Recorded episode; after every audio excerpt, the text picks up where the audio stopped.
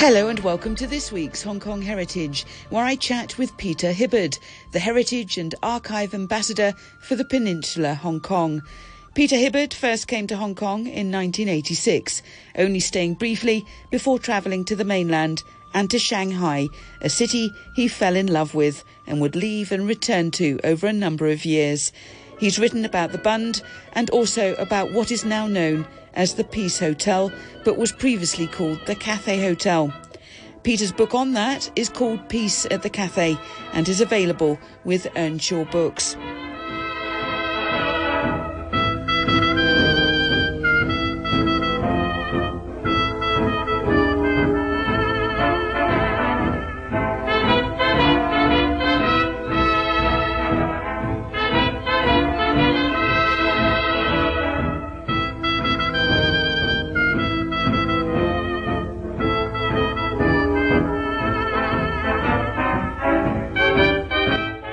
Few months here in Hong Kong doing some research. I ended up in Shanghai. And I ended up at the Bund. I, I went in by ship, as you would have done as a tourist in the 20s and 30s. And all I saw were Western buildings. And I stayed in the old Astor House Hotel. The building I stayed in was built, was built in 1910 and remodeled uh, by none other than the Hong Kong and Shanghai hotels in 1926. And I thought again, this is not China. What's it all about? And then I decided not to look just at the modern development of the industry, but to look at the history. So, if you say you went to Shanghai by ship, mm. uh, what year was that, and how did you? It, Was that a cruise ship or? When I left Hong Kong, this was in January, February 1986. I arrived uh, three months or four months before that in '85. I took uh, the overland route to start. I stayed at the Bella Vista in Macau and then went up to Shantou and took the boat uh, to Shanghai. It was held up for two days in fog outside Shanghai, and we had to eat with rotten bananas. And I ended up, as I say, which was one once the finest hotel in Asia, the Astor House. Now a backpackers hotel and a dormitory with 14 other males, and continued my journey around China. When I returned uh, to China, that was in 1988, I came back as actually one of the first lecturers in hospitality and tourism. I actually taught tourism marketing at the Beijing Institute of Tourism for uh, nearly three years. And during that period, I had a, a massive stroke of luck in terms of my quest to find out about the old hotels and the old tourism scene, in that I was given open access to a collection, the foreign language historical collection at the National Library of China, which was closed not even known about, basically. So there I was going through all the old newspapers, magazines, documents for over two and a half years and getting an understanding of uh, that history, which was remarkable. You see, not just of the hotels, but the whole of the organised travel industry, but also the development of Shanghai. And in fact, it's very interesting, I think, um, to look at war. War was probably the main reason that Shanghai was made, and it was, of course, the Opium Wars that created under British rule. But in the 1850s, Taiping Rebellion was taking place, and hundreds and hundreds of thousands of Chinese flooded into what were the foreign controlled areas near the Bund in Shanghai for protection and safety. And at that point, the British were hemmed in by the Chinese, and there were two courses of action, and that's my life. I have followed these two courses of action all my life, but I've never been surrounded by the Taipings. Uh, basically, once they leapfrogged over the Taipings, who were behind them on the Bund, and they started developing Shanghai to the west. And so that's Shanghai's urban development. That's when that really started. And two, they started looking for sanitarium resorts, healthy places to go to escape the squalor disease that was being created. And so that's the development of tourism. And so that's when it all started. In fact, in Shanghai itself, the Astor House Hotel was the first hotel. Its lineage does go back with the Hong Kong Shanghai hotels back to 1858, in fact. And so, yeah, I was fascinated by all this stuff. I travelled all over China, I looked at all the resorts, and um, looked at all all the old hotels. I mean, it's become a you know fantastic uh, journey through the past and into the present. Now, you started at the Astor House. I actually stayed at the Astor House in 2015, and it's the largest hotel room that I've ever stayed in. I don't know, is it the Astor House still open these days? No, the Astor House closed down, I think, about a year and a half ago. In fact, the, uh, the vice general manager is a good friend. He's still there as the property manager, but it's now the uh, Securities Museum. I've not been up there to see, unfortunately. Oh, so disappointing. But, it, yeah. but the hotel is intact. It's the only original hotel that there is in China. All the other ho- old hotels, heritage hotels, you want to call them that, have been reinvented. Let's put it that way. And I think Shanghai is an interesting place because you don't know what is new, old, real, or fake unless you really know. You can easily be conned. But what you see at the Astor Hotel is what the Hong Kong and Shanghai hotels did in revolutionising the nature of social life in Shanghai and then with the peninsula in Hong Kong by introducing ballrooms, grill rooms, and all those details. The floors, magnificent ballroom, apart from the ceiling which has gone, was all put in around mid 1920s by the Hong Kong Shanghai hotels, just as the peninsula in Hong Kong was being built. You've actually written a book all about the history of the Bund and also Peace at the Cathay, which is again about the Peace Hotel, which still exists now with its band and also was previously called the Cathay Hotel.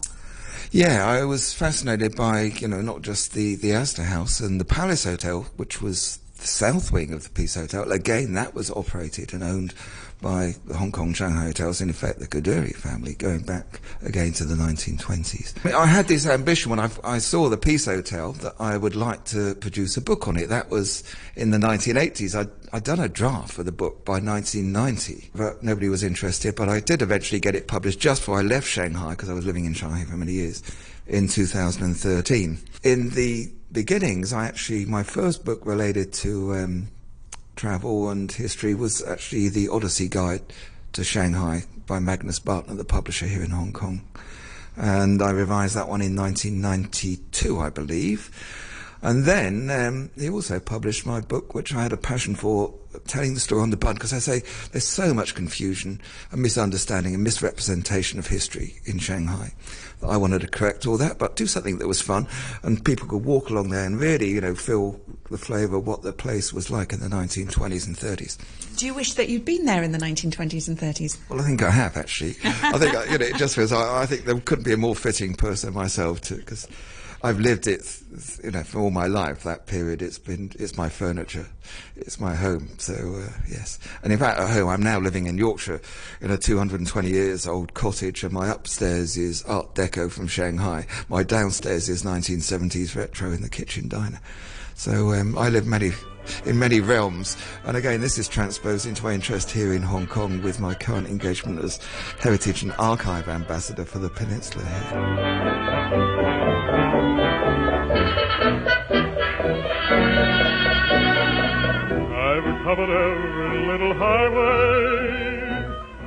I've been climbing every hill. I've been looking high, and I've been looking low, looking for my Shanghai Lil. The stars that hang high over Shanghai bring back the memory of a thrill. I've been looking high and I've been looking low, looking for my Shanghai Lil. I learned devil was just a butterfly. But you discover something on the level shining in her eyes. Oh, I've been trying to forget her. But what's the use? I never will. I'll be looking high and I'll be looking low till I find my Shanghai Lil.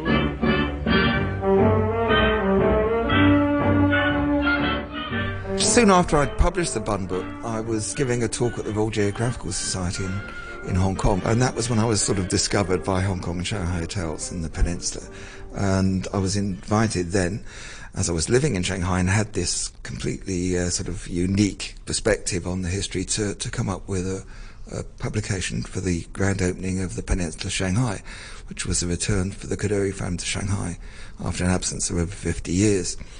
And so I came up with the publication of the uh, book called Beyond Hospitality, The History of the Hong Kong and Shanghai Hotels, uh, which was published in 2010 for the grand opening, and that was some party. I left Shanghai in 2013 to go back to the UK so my daughter uh, could attend school. It was last year in 2018 that uh, again the Peninsula kindly invited me to come over and look at their archive collection.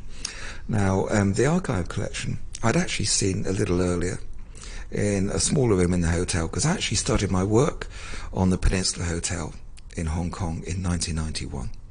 I came down here. I was in Hong Kong for about four months that year. Again, to continue my work on the history of travel and tourism, but also on the development of Shanghai. I was very interested in this eminent architect who built the Hong Kong Shanghai Bank here in Hong Kong called uh, George Leopold Wilson, who worked for Palmer Turner, but unfortunately all the records had gone.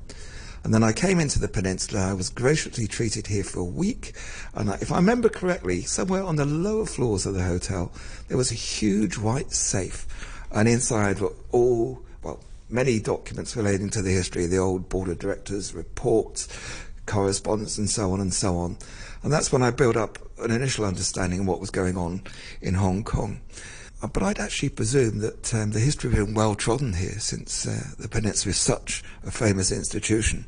But on actually returning last year, in 2018 to Hong Kong, I realised that much more could be done to tell the story of this amazing institution, how it's developed over the years since it opened in 1928.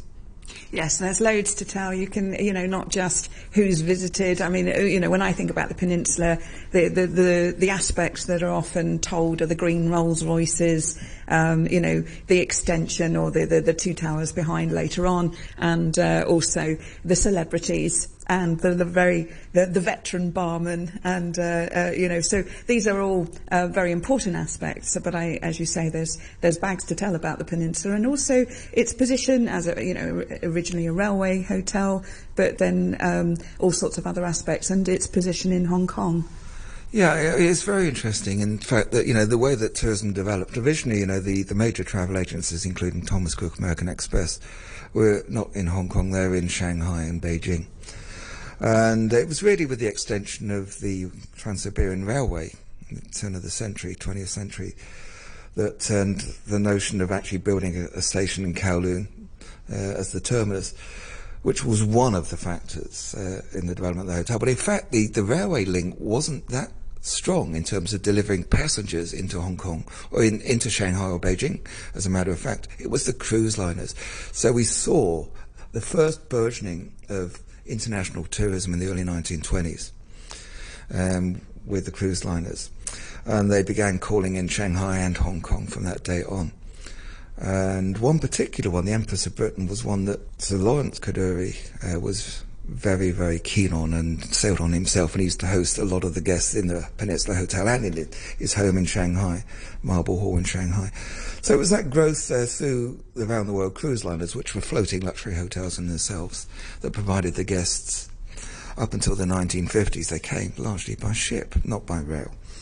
And largely it was Americans that were coming in, and you know, some of the most famous stories have been told, but there's a lot more to be told and to be learned. And I'm recovering even more that history uh, every visit I come back. On this visit, I've actually spent quite a bit of time at Hong Kong U, uh, just looking through digital newspapers. Now, when I first started looking at the heritage of hotels in Beijing, you know, it took me months. I spent two years going through newspapers. I spent two weeks at Hong Kong U, and I have recovered so much. And that's also part of a wider project and mission that I've got, which is to, to set up all my work. It's a voluminous amount of work. It's not particularly valuable in the sense it's got lots of original documents and so on, but it's unique, valuable information in terms of the development of whole travel and tourism industry in China and Hong Kong. I want to set that up as the beginnings of an archive for hospitality and tourism, a heritage centre in Shanghai. That's my personal ambition which of course the Peninsula Archive here fits in very well, and I'd love it to be associated um, with that.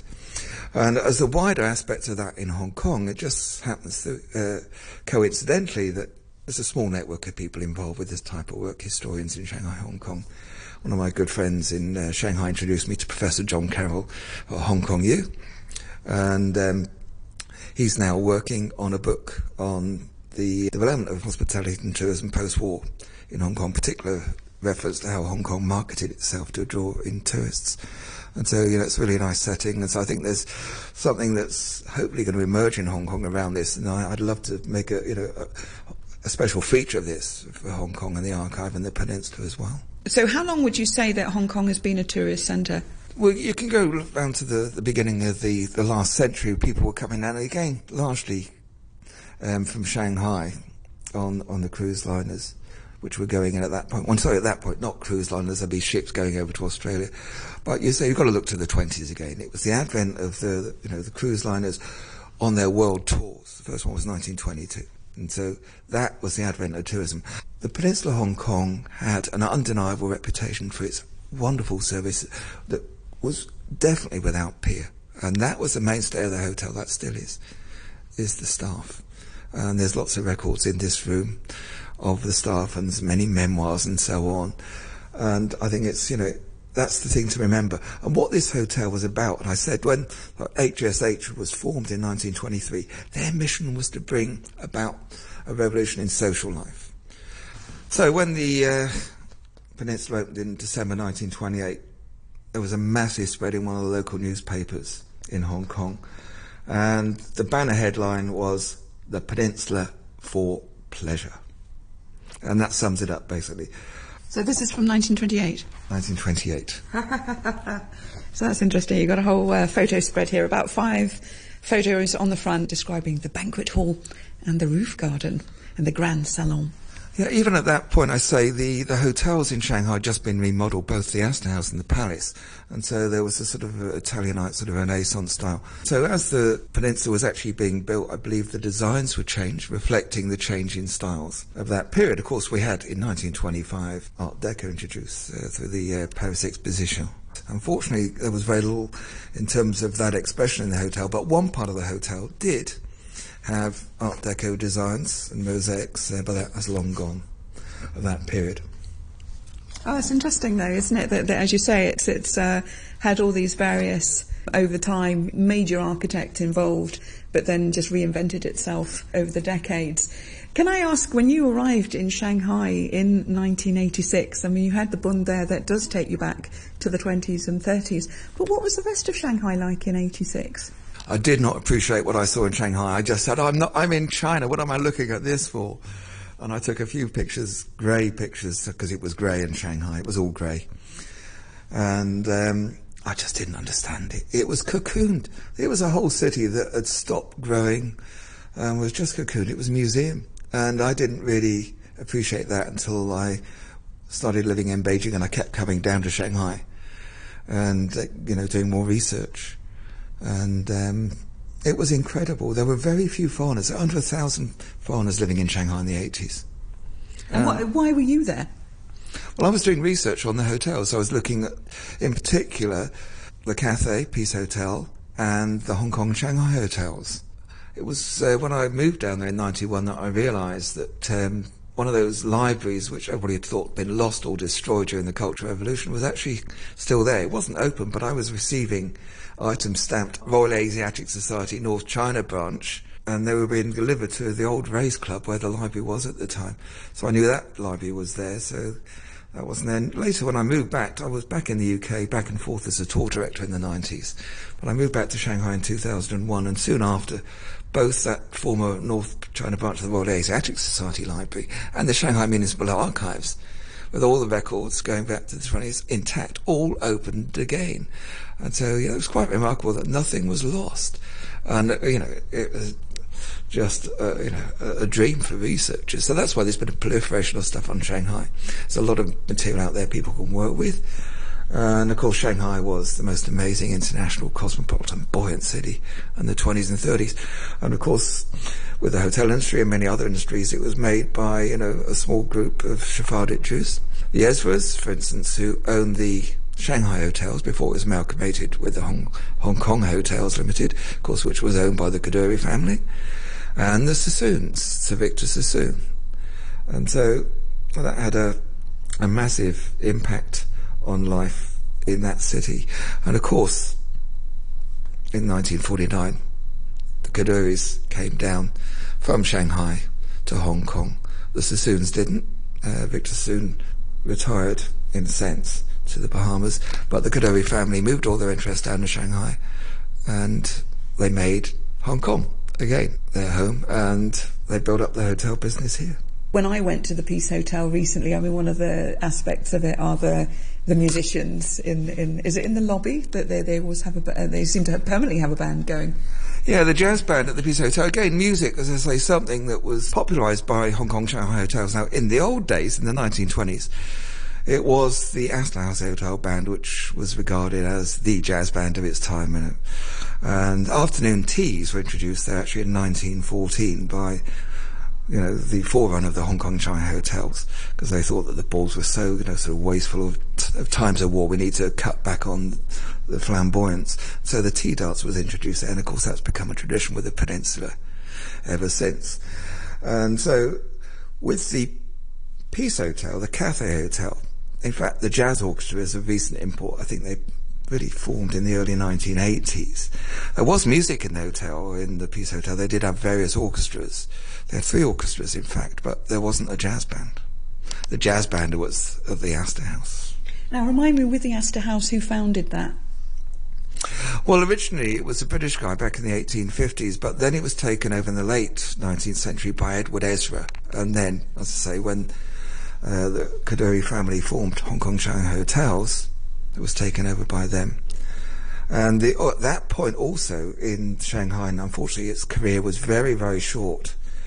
Um, the McBain family, wealthy English family, their residence, palatial residence, was taken over by HSH and James Harper Taggart, the pioneer really of modern hotel keeping, the director of the company here in Hong Kong, transformed this beautiful palatial home into the finest boutique hotel in the world, basically, with the biggest and most flamboyant and the best dance floor anywhere to be seen. And so, you know, this was something revolutionary for the time. Unfortunately, its career only lasted about seven years. But uh, that's, again, where China learned to dance, if you want to put it like that, in Hong Kong and Shanghai hotels. And uh, what was this boutique hotel called? It's called the Majestic. And it's interesting that the uh, the new Peninsula Paris uh, was formerly the Majestic as well. But it was called the Majestic Hotel. And I used to live for 13 years, literally just a minute's walk from uh, where it existed. And I, I, I love Shanghai because the fabric that is is still intact in many places, and I've done a lot of work to try and highlight uh, its value, its inheritance. My ambition is to make people aware, to understand and appreciate Shanghai's historical inheritance, and that's what I really want to transfer to the peninsula and Hong Kong as well. And I lived, I lived a life in Shanghai because I was very fortunate to to own with my wife, who's Chinese from Guilin. We met when I was a tour director. She was my tour guide. um, and what's her name? Oh, Susan Lee. And um, I've got a lovely daughter called Sasha. That's the reason we moved back to the UK in 2013. She's now uh, going to university next year. Uh, but um, I lived in a, a, an apartment block built in 1928 in Shanghai and uh, Italianate courtyard garden originally.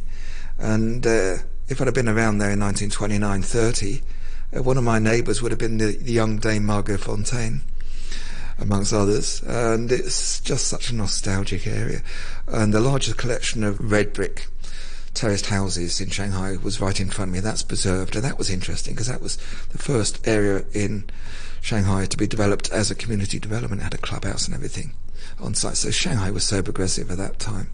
And of course, Hong Kong was well behind it. it was very much a, a, a colonial entity at that point. It wasn't really after until after the post-war that it started to put itself on the world map, and really post 1960, I think that uh, it became a place of fantastic international repute, which the peninsula certainly promoted here. And in fact, the architects came up with the concept it only originates from the 60s of East meets West for the hotel. So that's something that's taken off in marketing Hong Kong for many years afterwards. But it was the architects actually uh, of the peninsula in the 1960s that came up with this concept. And the key figure was Marco Polo as the embodiment of this East meets West. So even today, that uh, juncture of East and West is in the hotel, in the fabric of the hotel. So I'm talking with Peter Hibbard here at the Peninsula Hong Kong. Peter is the Heritage and Archive Ambassador of the Peninsula Hong Kong, and we're actually sitting in the Peninsula Archive Room. So we're surrounded by very nice comfy chairs, but also photographs, plates, books, and a super collection of books on the table here. Some of it uh, is lovely. I mean, I haven't looked at the text yet, but just even the. Uh, um, I love just the way that the text is written. It, it takes you right back to the 1960s and uh, some of the design and, and photographs, of course, when the peninsula then reinvented itself. Are you having lots of fun going through all of these old books? It's a dream. It's been it's it's a wonder job for me actually. To uh, I'm getting on in years these days, and um, I really, as I say, I want to continue this and give something to Hong Kong. Uh, all my work back here. It's just fabulous, you know, rediscovering things. So you're looking to go through old newspapers, books, I mean, records we've got here as well, There's, sort of old lot of LPs. records here. I think you know what we're looking at. You just mentioned these lovely uh, pictures of the 1960s. Is the Peninsula magazine from the early 1960s? Again, this was a period that people weren't doing this. They used this as a marketing tool. It was revolutionary, and public relations wasn't even heard of in those days, and so on. And so it's quite amazing that all these records have been kept. Now, I believe that the edition we're looking at, the bound volume here, has been given to the archive room by one of the legends of the Peninsula Hong Kong, and that's Felix Bieger.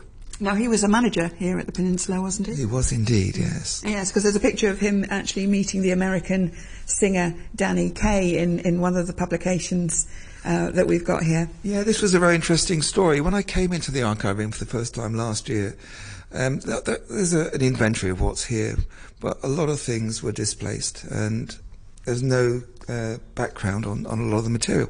And I came across a little ladybird book. It's a ladybird book, Marco Polo. And I thought, what is that doing? I put it aside thinking, well, that's somebody, it's a mistake. and then I came across a letter uh, this was for the opening of the new Peninsula Tower in 1994, and at that point, as on anniversaries, uh, there's always been a plea to the public to, oh look, can you, if you've got anything out there, can you please give it back to us, or can you help us with some background, or your stories, or your pictures, or whatever. And so in 1994, there was a response from the architect who built it, reformed the hotel in the 1960s. Who was that? That was Walter Marmorek, and I've got the letter in front of me, and it's to Felix Bieger. And it says, here we have a copy of uh, Marco Polo, which is given to me, it was given to Walter by Danny Kaye, because Danny Kaye loved staying in the Marco Polo suite when he came to Hong Kong and the Peninsula Hotel.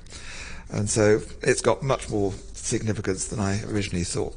Are you still inviting people, you know, if they've got memories of the peninsula, if they've got photographs, even items associated with the peninsula, are you on the lookout for more? Very much so. I mean, uh, we're so grateful to receive anything relating to the peninsula from anybody that stayed here or has got uh, other memories, documents, whatever, photos, whatever, from any period of time.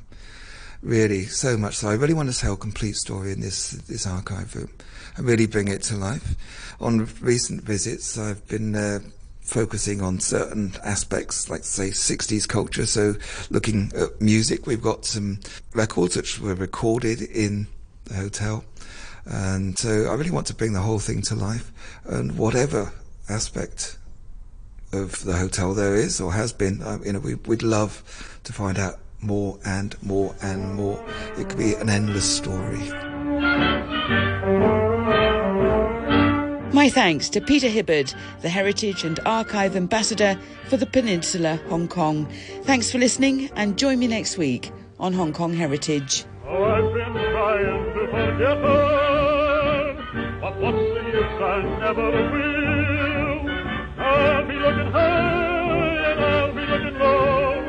till I find my Shanghai